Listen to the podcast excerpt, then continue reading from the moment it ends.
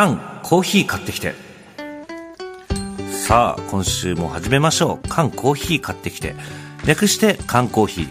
リスナーの皆さんから寄せられた調査依頼に対し、月曜コネクトのスタッフと優秀なるリスナーの皆さんが総力を挙げて何とかしますよというコーナーでございます。はい、はい、まずは今週もまた、えー、菅さんの同志あるいは元同志の方からメールが届いているのでご紹介します。はいはいはいはい。菅さん、うん、石山さん、こんにちは。こんにちは。先日ロン毛とヒゲを切ってしまうかもしれないと、うんうん、懺悔のメールを送らせていただいた立ち話です。言ってましたね先週ね、はいえー、あのロン毛でヒゲの方ですね、はいうんえー、大喜利が面白かった人に次の髪型を指定してもらって、その場で美容師さんに整えてもらうライブを実施し、懺悔確定しましたので改めてメールを送らせていただきました。はい。大喜利で優勝した電子レンジさんにより、うん、今のベッカムの髪型かっこフレンチクロップ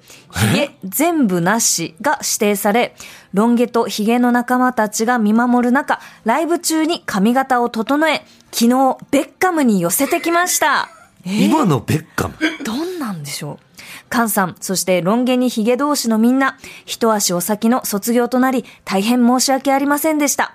いや、そっか、ヒゲも全部なくなっちゃったのか。うん、はい。ロン毛にヒゲを卒業してまだふつかですが、寒いです。ああ、やっぱりね。頭、特に襟足がすごく寒いです。うん、顔に触ると直接肌に触れられる感覚が久しぶりでびっくりします。うん、髪の毛を切るまでは気がつかなかったんですが、右の耳から見たことのない長さの耳毛が生えていました。守られていたんでしょう。うん、そんな感じです。それでは菅さん、引き続きお体と毛にご自愛くださいと。そう、すごいロン毛でヒゲだったんだよね。そうなんですよね。うわ、よりすごくなってるじゃない。伸びて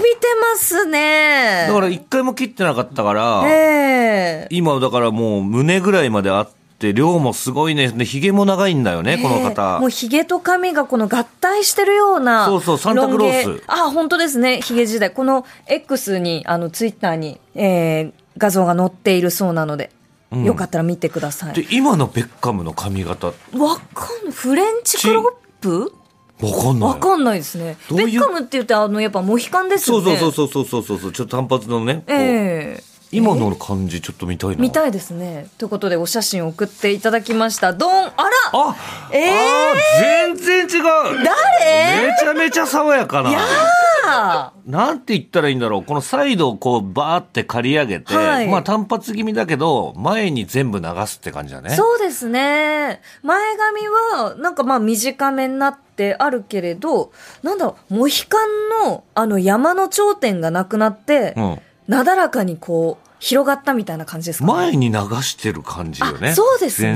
全体的に。え、すごい爽やかじゃないですか。おしゃれな髪型っすよね。おしゃれだ。絶対こっちの方がいいよ。本当だ。だって、うん、メガネも見え方が変わりますもん。同じメガネなのに。そうだ、同じメガネだけど、えー、ロン毛でヒゲより絶対こっちの方がいいよ。本当だ。そうですね。立花さんなんかやっぱうん。で、確かに、もう一個写真これついてるからなんだろうと思ったら耳のアップで、本当だ。見たことない耳毛が生えてるね、長さが。長いですね。小指ぐらいあるかもしれない、うん。小指の爪か小指くらい？え、うん、小指小指第一関節、第二関節、第二関節ぐらいまで長さがあるね。長いですね、これは。うわ、爽やか。変わるな、やっぱ。こんなに人って変わるんですか？髪型で、ヒゲで。うん。えーちょっと僕今菅さんのことをじっと見てしまいました。いやでも羨ましいね。なんか、えー、まあある意味僕はもうマジでにじゅうねん切ってないんで。そうですよね、うん、にじゅうねん以上、えー、だからこういうのもやっぱ憧れるけどやっぱやっぱ勇気がない。まあそうですよね、うん、でも菅さんがこの今のベッカムの髪型になっちゃったら、うん、ちょっとちょっとそわそわしますもんね。えー、そうだよね。っていう。もう誰かわかんないぐらい違ってるもん。本当ですね。これは番組の X とかに上がるんですか？はい、上がるみたいです。ちょっとね、この変わりをちょっと見ていただきたいですね。ビフォーアフター、人はこんなに髪型とヒゲで変わるんだ。うん、でね、絶対こっちの方がいいっていう。いやでも本当にね、あの立花さんご卒業おめでとうございます、うん、おめでとう、ね、元仲間として言わせてもらうおめでとう、うん、おめでとうございます、うんうん、でも私たちは忘れませんよ。忘れない。寂しいけどね、うん、ねやっぱりロン毛で日は好きだから。そうですよね、うんうん、ありがとうございます。ありがとうございました。ありがとうございます。さあ、はい、そしてここからは先週の続きです、はい、先週はラジオネーム東中野に豪邸おさんが約よんじゅうねんまえに聞いた ビージーエム についての最終調査報告をやりましたが、はい、あのね結構これじゃないかってやつが見つかったんですよね。そうなんですそうなんです、うんかなりもうこれじゃなかったら違うんじゃないかっていう曲でしたよね、うん、でもかなりバチッと合ってたからまあ間違いないだろうっていうのがあるんですけれども、うん、あのピエール・ポルト・オーケストラの夢見る乙女という曲ではないかっていうのを、えー、ラジオネーム丘に上がった黒海牛さんが、うんえー、と送ってくれて、で渋谷のタワレコまで シーディー を買いに行ってくださったんですよね。そうなんですよね。うんちゃんとこう確認するためにってことで、うん、先週聞いてくれて ね, ね正解だったらいいんですけれども、うんここからは先週に続きコネクト月曜日の放送作家佐藤健さんに報告してもらいます。よろしくお願いします。お願いします、えー、先週の調査報告を受けて今日は紹介したいメールがみっつあります、はい、あのみっつともそれなりにボリュームがあるんですけれどそれぞれ思いが詰まっていますのでお付き合いいただければと思います、はい、もちろんです、はい、じゃあまずはラジオネームにおこ丘に上がった黒海牛さん、うん先週紹介したメールにその住所等が書いてなかったので今回のお礼とあとステッカーとオリジナルストローをの送り先を教えていただくべくメールを送りました、はいはいはいえー、その返信メールをご紹介します、はいえー、佐藤様はじめまして。ラジオネーム丘に上がった黒海牛です、うん、ろくじゅうよんさい男とあります、はい、コネクトは始まって以来ほぼ毎日聞いております。ありがとうございます。勤務の休憩時間のみですが、うんコネクトの前の玉結びから聞いております、うん、その前は健城美恵子さんの頃を聞いておりましたっていつの話やねん。もうずっとね ティービーエス ラジオリスナー、うんはいうん、前回は私の長ったらしい回文をほぼノーカットで紹介していただきありがとうございました。またコーナーの演出構成も素晴らしかったと思います。かっこ若干の上から目線をお許しください今現在私の中では本当の結果が分かっていないのでじゅうにがつよっかのオンエアを聞くまで気が気ではありません、うん私自身がこの曲に再会できた喜びを感じながら一方で夢見る乙女が本当に東中野に豪邸さんが当時聴いた曲なのかそのようなことを考えながらこの数日を過ごしております、うん、でもきっと良い結果なのだろうと確信しております、うん、今回イージーリスニングというワードが久々に耳にしましたが、うん、まだ世の中にしっかり残っていてよんじゅうねんいじょうまえの楽曲も全然色あせていないと感じました、うんはい夢見る乙女を初めて耳にしたリスナー特ににじゅうだいさんじゅうだいの方がどう感じたかぜひ知りたいです、うん、そもそもピエール・ポルトは知る人ぞ知るという存在であまり有名という感じではありませんでした、うん、当時のイージーリスニング界はまさにポール・モーリア、ポール・モーリアの前世で、うん、ピエール・ポルトが日本でデビューする前年もしくはもう少し前リチャード・クレーダーマンの渚のアデリーヌ、うん、フランク・ミルズの愛のオルゴールが流行り少々それらの影に隠れた感があまり知られていない原因だったかもしれません、うん、これをきっかけにもっとたくさんの人がメディア、ダウンロード、サブスク等で聴ける機会が増えれば良いなと思っております、うん、ところで前回私が送ったメールに記憶が曖昧だ、曖昧だったということが理由で一つ表現が不正確な部分がありましたので訂正いたします、うん、前編このはちしょうせつの繰り返しのはちしょうせつははちしょうせつの後半のよんしょうせつの誤りですこれは今回 シーディー を聞いて改めて分かったことです。ご了承を、うん、またまた長くなってしまいましたがこの度は本当にありがとうございました。今回に懲りずこれからも良い番組を作り続けていってください、うん、また違う形で番組に貢献できたらと思います、うん、番組ステッカーとストローをいただけるそうで大変楽しみにしております。レンゲさんとカンさんにもよろしくお伝えください。ああ、ありがとうございます。ピーエス 今回覚えたワードツンタタタッ感はなぜか心に残っておりますやっぱり、ね、ラジオネーム丘に上がった黒海吉よりということです。ありがとうございます。いや訂正いたしてもらってね全てこのはち小節の繰り返しのはち小節ははち小節の後半のよん小節の誤りそうだったんですか大丈夫ですよ、えーうん、大変丁寧なその、ねそうですねね、当時の、うん、イージーリスニングの、うん、なんかこうどういうアーティストが流行っていたかっていうのを私は初めて知ることばかりです、はい、よんじゅうねんまえ以上だと僕が生まれる前ですもんね、可能性もあるから、ね、この方が今ろくじゅうよんさいなのでよんじゅうねんまえって本当ににじゅう代の半ばぐらいに聞いてたんですかね、うん、やっぱりその ピーエス 今回覚えたワードうんたたたた感はねうんたたたはやっぱ残るんですよね、残りますよね。僕らもやっぱ一番最初に、はい、あの東中野に豪邸大阪が送ってきてくれた時、はい、やっぱそこ一番引っかかりましたもんね、うん、そうなんですよねつたたたたたうんそうそうそうそう、えーはい、いやそうなんですよありがとうございますありがとうございます本当にありがとうございます、はいまあ、ちょっとドキドキしながら数日過ごしたということなんですけれど、はい、じゃあ続いて今回の依頼者の東中野に豪邸さんからのメールこちらじゃあカンさんからお願いしますアンサーですねだからそうなりますね、えー、はい、はいレンゲさん、カンさん、リスナーの皆さんこんにちはこんにちはラジオネーム東中野に豪邸でございます、はい、じゅういちがつにじゅうしちにちの放送仕事が休みだったのでリアルタイムで聞いておりました。情報が少ない曲を探していただきありがとうございました。ピエール・ポルト・オーケストラの夢見る乙女探してくださった丘に上がった黒海様まさにこの曲です。うんもう全身鳥肌ものでした。よかった。ラジオ好きの私には幼少期から ビージーエム やフィラーで気に入った曲がたくさんありました。うん夢見る乙女はその中でも特に好きだった曲です。そしてラジオを聞いてはたと思い出した。この曲、大昔の雪の下天気予報の ビージーエム だったはず。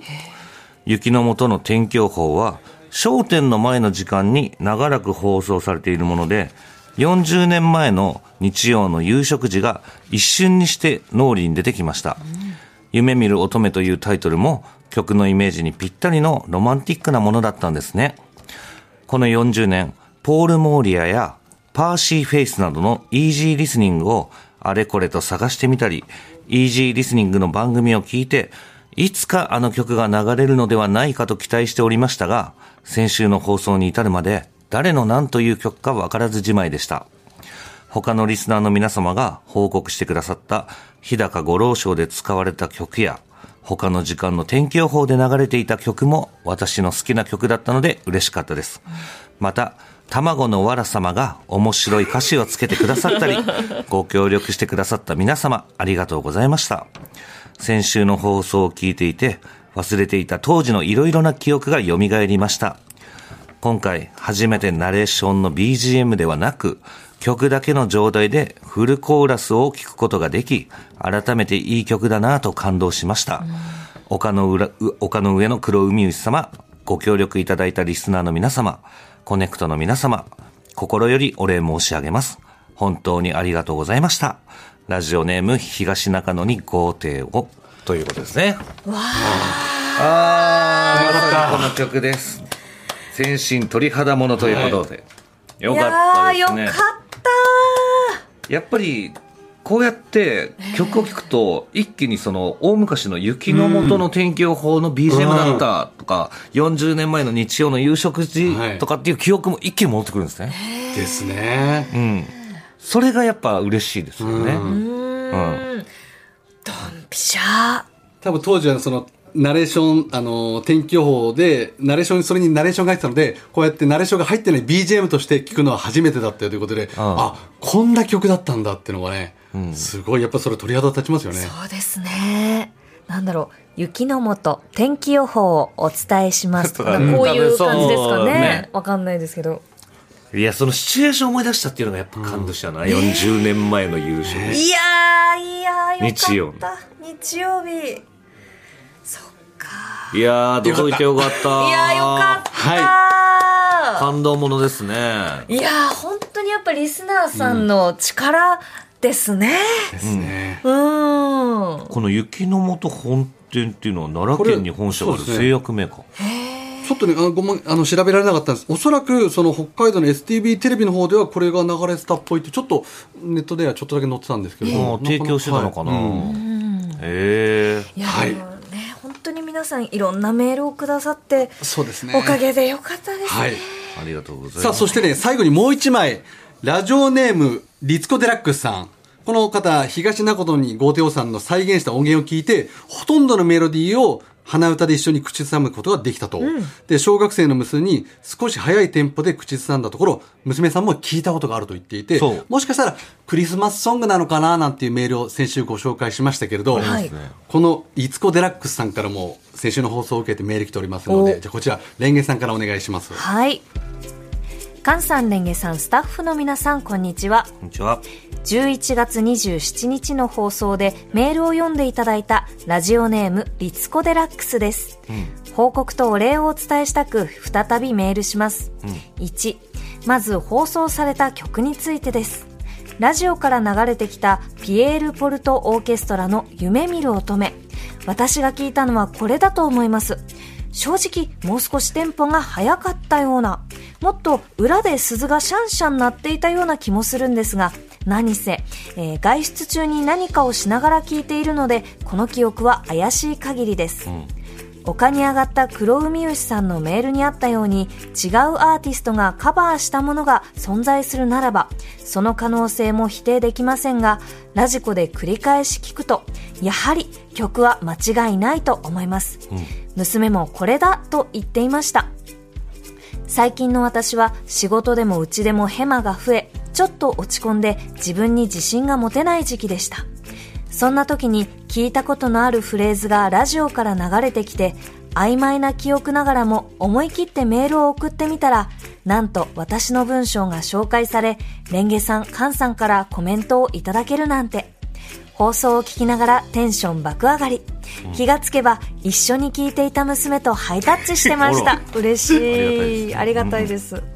その後もラジコや YouTube で夢見る乙女を繰り返し聞けば聞くほど、私まだまだ大丈夫と徐々に癒されるような、元気になれたような気がしました、うん、本当にありがとうございました。こちらこそありがとうございます。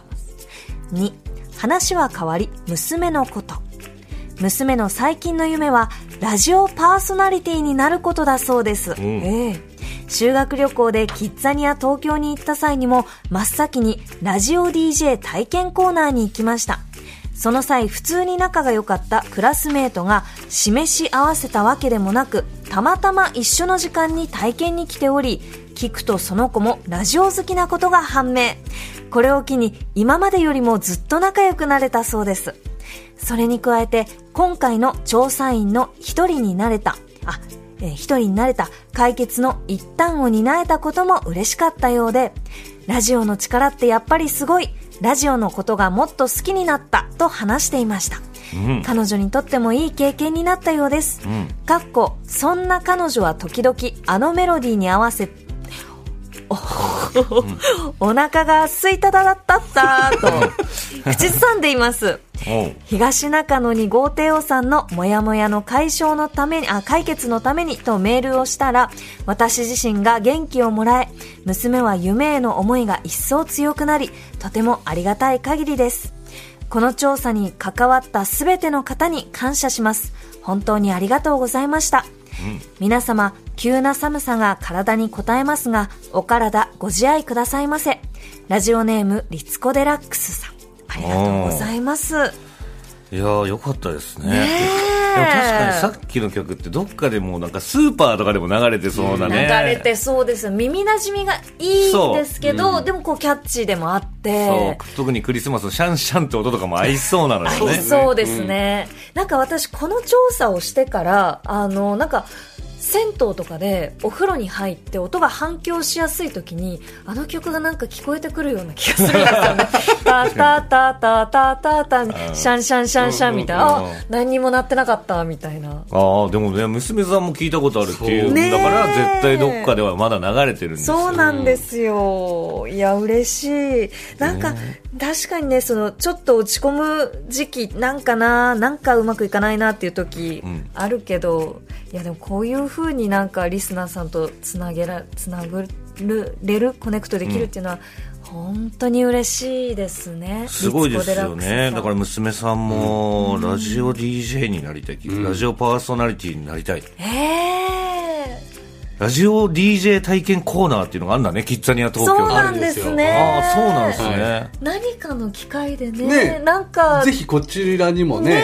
遊びに来てほしいですよね、うんうん、そういう企画も今後 ね, ね絶対やっていくと思うので、えー、もしもよかったら、うん、コネクトの方にもそういう小学生、うん、中学生とか、えー、そういうじゅう代の方にラジオを経験してもらって、はい、あの前カンニング竹山さんが言ってたんですけど、ラジオ関係者ってラジオのことが好きな子供たちのことが大好きなんですよ。大好き。あ、それはそうですよね。そうなんですよ。だから本当にいつでもウェルカムだと多分思ってるので、はい、なんかね、えーね、でもだってキッザニアっていうことは結構まだ小さいですよね。そう、そうですよね、きっとね、うん、でしょうし、すっごくこういろんなお仕事があるじゃないですか、うんうん、なんかこうピザ屋さんとか、ね、郵便局員とか銀行員とか、うん、本当にこうたくさんの仕事のある中で一番にラジオ ディージェー 体験コーナーに行くっていうのは筋金入りのラジオリスナーですよ。でラジオの力ってやっぱりすごい。ラジオのことがもっと好きになったんで。すごいですよ。いい子ですね。いい子ですよね。え、これ本当にこの字のまま言ったんだな。いや、このまんまですよ。えー、ちょっとどうですかね。いや、はい、嬉しいな。いやでもね、ありがたいですね。スイート方だと口ずさんでいますっていうのもね。ね、ラジオの力ですから。なんか合唱コンクールとかやりたいですね。スイタタタタタとかね、いろんな歌詞で。綺麗な声で。えーさあ、そしてですね、あの先ほどご紹介したおこに上がった黒海牛さんからのメールにですね、これをきっかけにイージーリスニングをもっとたくさんの人が聞ける機会が増えればいい良いなとありましたけれど、あのせっかくなんで、はい、そのピエール・ポルトの曲をもう少しちょっと聴いていただければと思っております。はい、はいはい、ティービーエス のドラマ ジーメンななじゅうご のテーマ曲として使われていた Again、うん、そして日本テレビの金曜ロードショーの初代テーマ曲フライデーナイトファンタジー、こちらにきょくともピエール・ポルトの曲です。お聴きください。コネクト。いや、このフライデーナイトファンタジー今流れてる、はい、いやめちゃめちゃわかりますね、うん、いやなんかその私はきゅうじゅうにねん生まれなので、うん、リアルタイムで見てないのかなと思うんですが、うんうん、でもなんとなく聞いたことあるかもな。いやもう曲聞いた瞬間にあの夕焼け出てきたよ、えー、夕日が。そうですね、夕日が、はい、えー、映画って本当にいいですね。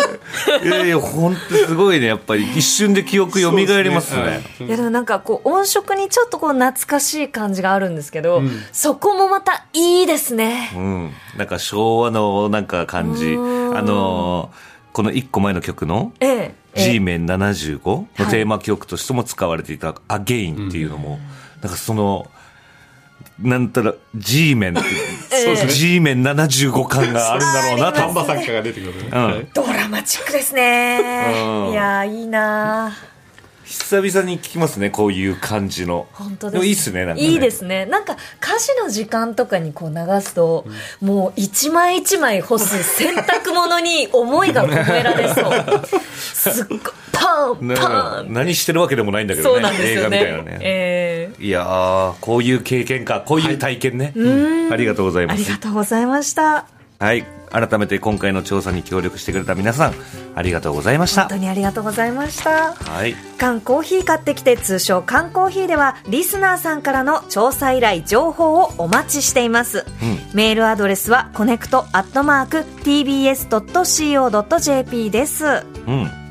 さあそしてですね、来週じゅうにがつじゅういちにち開催のだいいっかい目の大きさ調査報告会、はい、たくさんの応募があったんだ、えー、たくさんの応募ありがとうございました。ありがとうございます。参加していただく方にはすでにスタッフから連絡していますと、えー、予定ではごにんプラスレンゲさんのろくにん。お、